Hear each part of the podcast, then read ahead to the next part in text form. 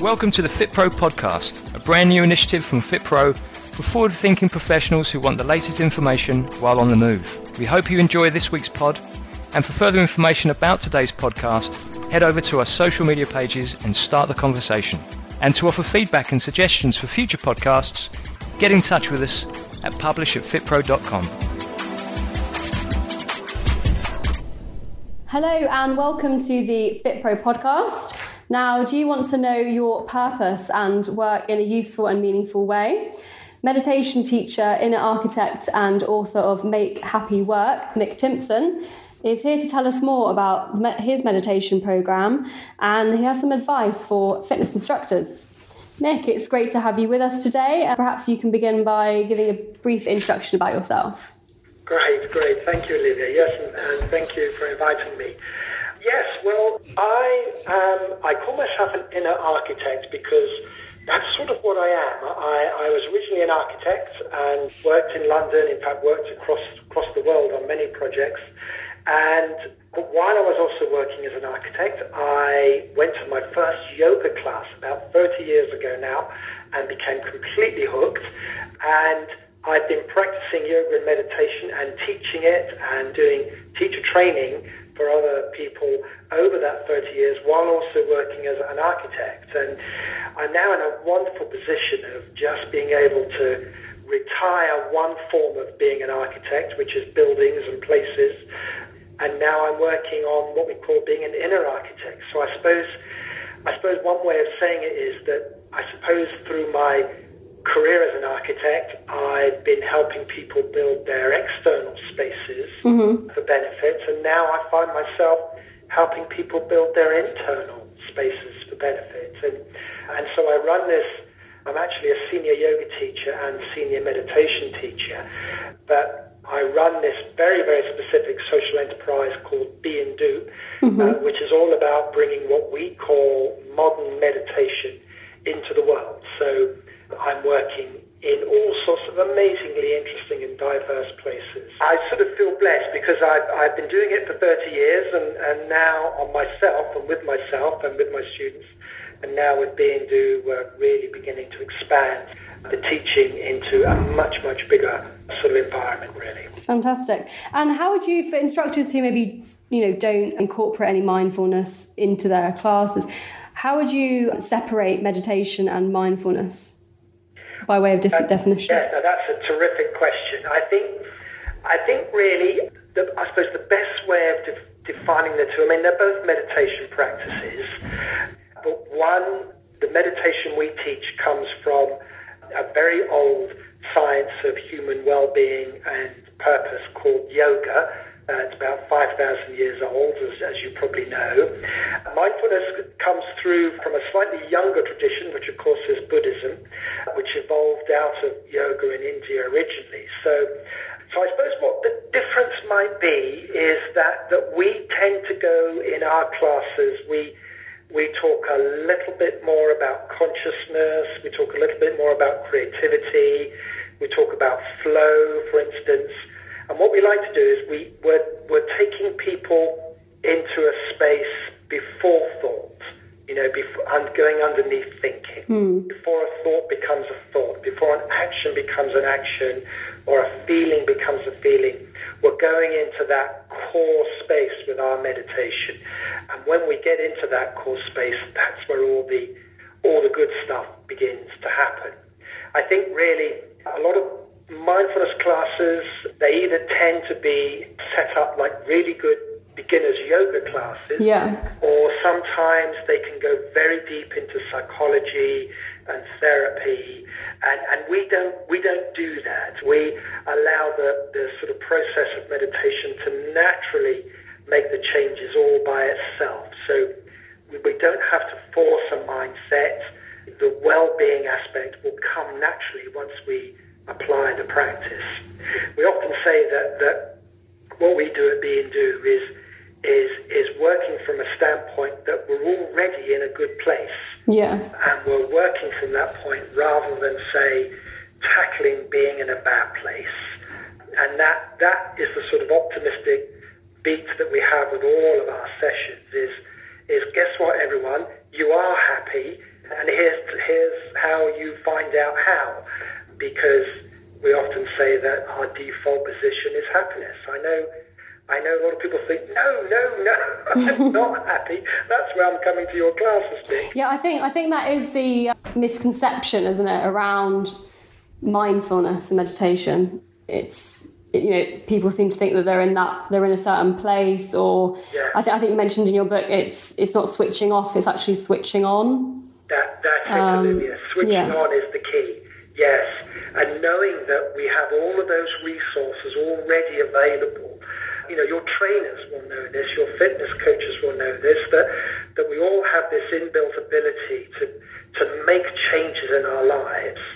All we need is the right teacher, the right system, and to switch on that positive aspect of ourselves, which, you know, most of the time, sadly, we never engage with or you know, we have little glimpses of, but we never really utilize it. So, yeah, so that's what it's about: is switching on to those, you know, those those deeper resources and skills that we have. We sort of like to call it sort of self-activation. You're switching on into your life, basically. Um, and what are some of those techniques that trainers could be doing if you know if they're working with the client to explore that a bit more? Well, do you know one of the one of the core things I think one of the big things that comes out of meditation is this thing called flow, which your trainers are going to know intimately. You know, lots of great athletes talk about flow. You know, Hannah Konta, the, the our British tennis player, she mm-hmm. talks a lot about flow and being in the moment. And I think if you could if you could get your trainers to encourage their their students, the people they're working with, to to minimize expectation, to be to not actually be so self-critical, self-negative, and just go with what is at that moment and, and learn the technique of flow by sort of desires and wants and expectations and just really going with things that are happening at that moment. Great progress can be made. Um, it's basically about keeping your students in the moment and keeping them present. And I think the best trainers can do that. And I think what happens is then, as they're beginning to train, if you can get your students into that flow mode, then everything seems to happen all by itself. And you probably, have you ever had a flow experience recently, Olivia? Have you? Yeah, I think so. Attending some yoga sessions. Yes, think so. excellent. And But I think- that's what it is. And I think that's one of the best ways of describing what meditation is and Mm. how you can apply it to your day-to-day world. That you, you, you know, all of us have those moments when we're completely absorbed in doing something, and everything just seems to happen all by itself, and it feels effortless, and time stands still, and you become completely absorbed.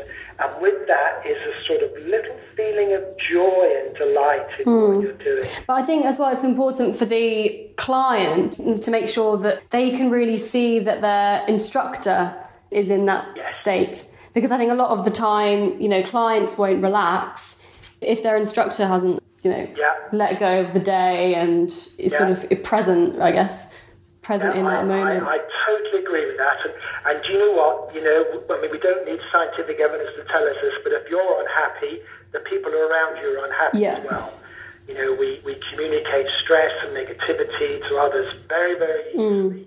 Yes, and if your instructor is either distracted or not paying much attention, uh, you know, you feel it, I think. You will feel it. And so if we can get people into that space where they're connected, where they're collaborating, where they're flowing together, I think, you know, that, that would be wonderful to achieve. Is there anything that, that instructors can do to help them prepare?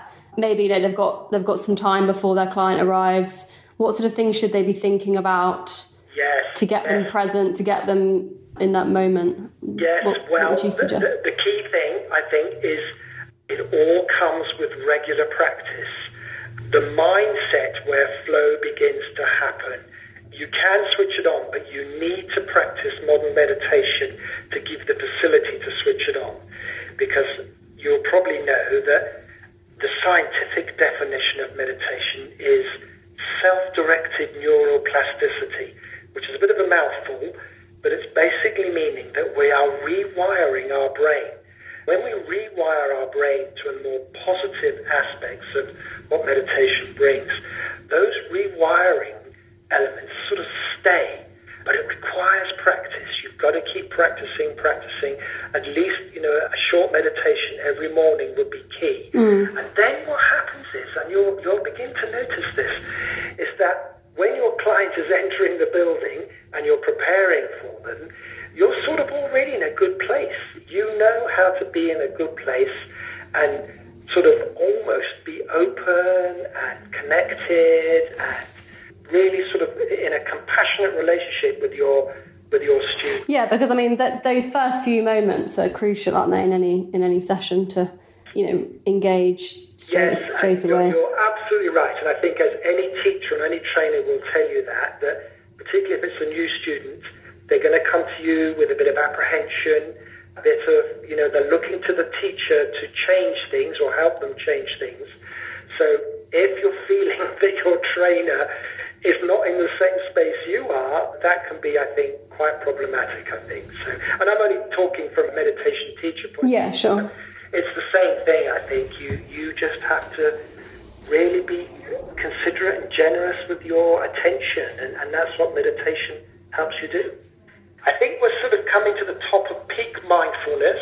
I think we're there. But what is really, really interesting is the amount of sort of desire from business, from education, for charities, for health work to, to explore this. And we teach, because we teach modern meditation, we can take it into, we can help people with stress and anxiety, mm. but we also teach something like empowerment, purpose, finding that inner core of who you are. We teach creativity. I mean, I teach at the School of Art here in Manchester, and I teach creativity.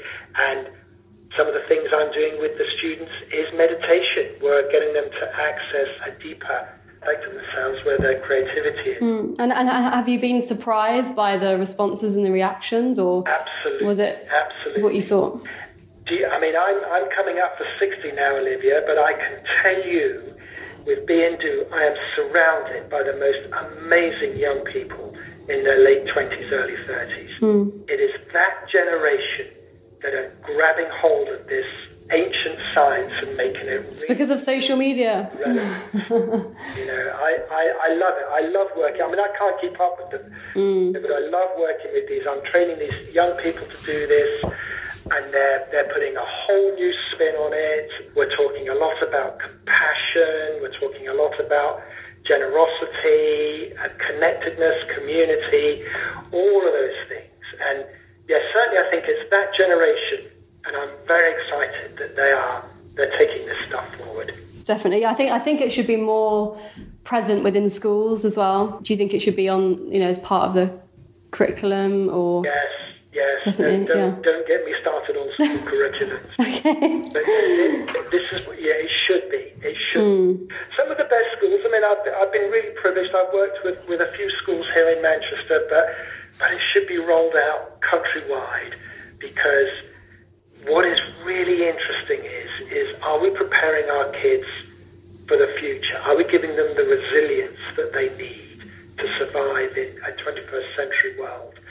And a lot of people will tell you that the really core skills for the future are going to be intuition, creativity, compassion, connectedness, you know, those things, those innate human mm. the key skills for the future. And I really worry that, you know, we're, we're missing out with our kids. We're not we're not allowing them to experience those those core skills. And I think I think now more than ever, you know, with you know things like social media, they are becoming the future generations are some of the most anxious generations that have been.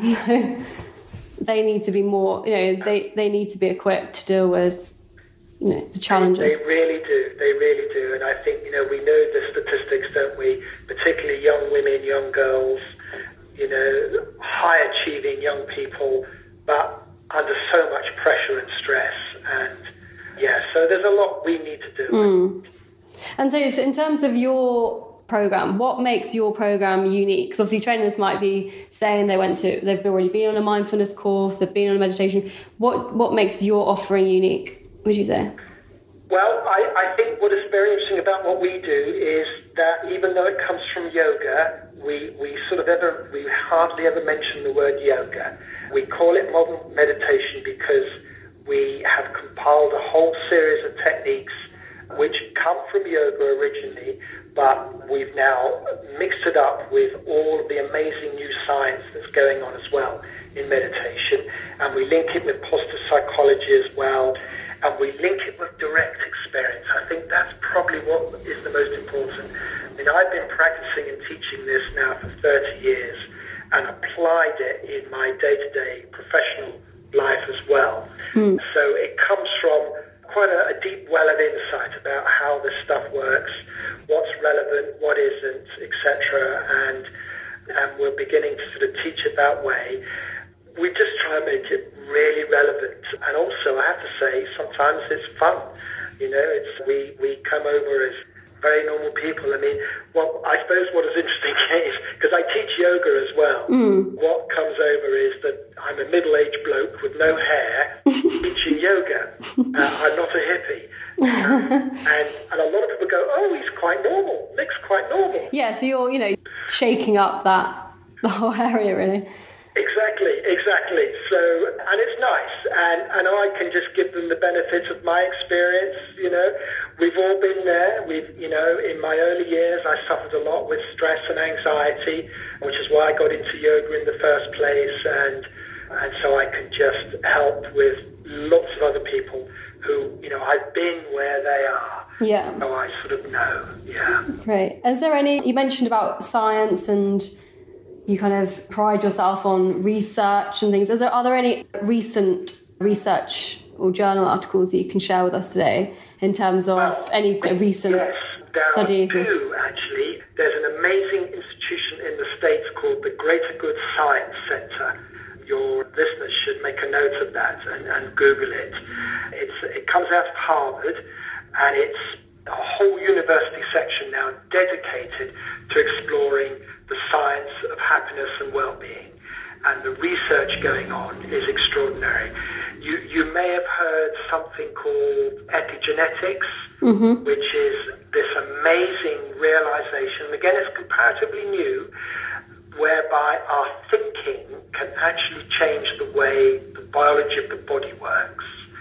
And this is an extraordinary thing. And again, it's come out of meditation research that that we can actually, if we change the way we think, we can change the way the body works, and we also change the way the world appears. And it's sort of, so there's amazing stuff going on now with quantum science and meditation, genetics and meditation, neuroplasticity and meditation, wellness and happiness. I mean, the basic science is that, that if you can think yourself ill with stress and anxiety, you can think yourself well.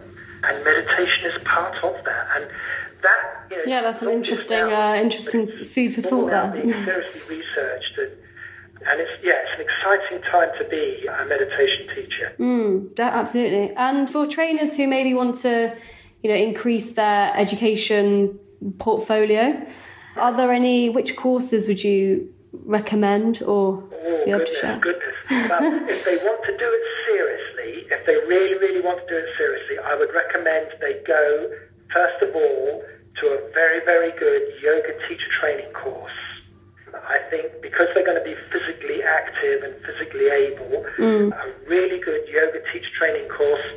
My background in yoga is, is a movement called Shivananda, which some of your trainers might know.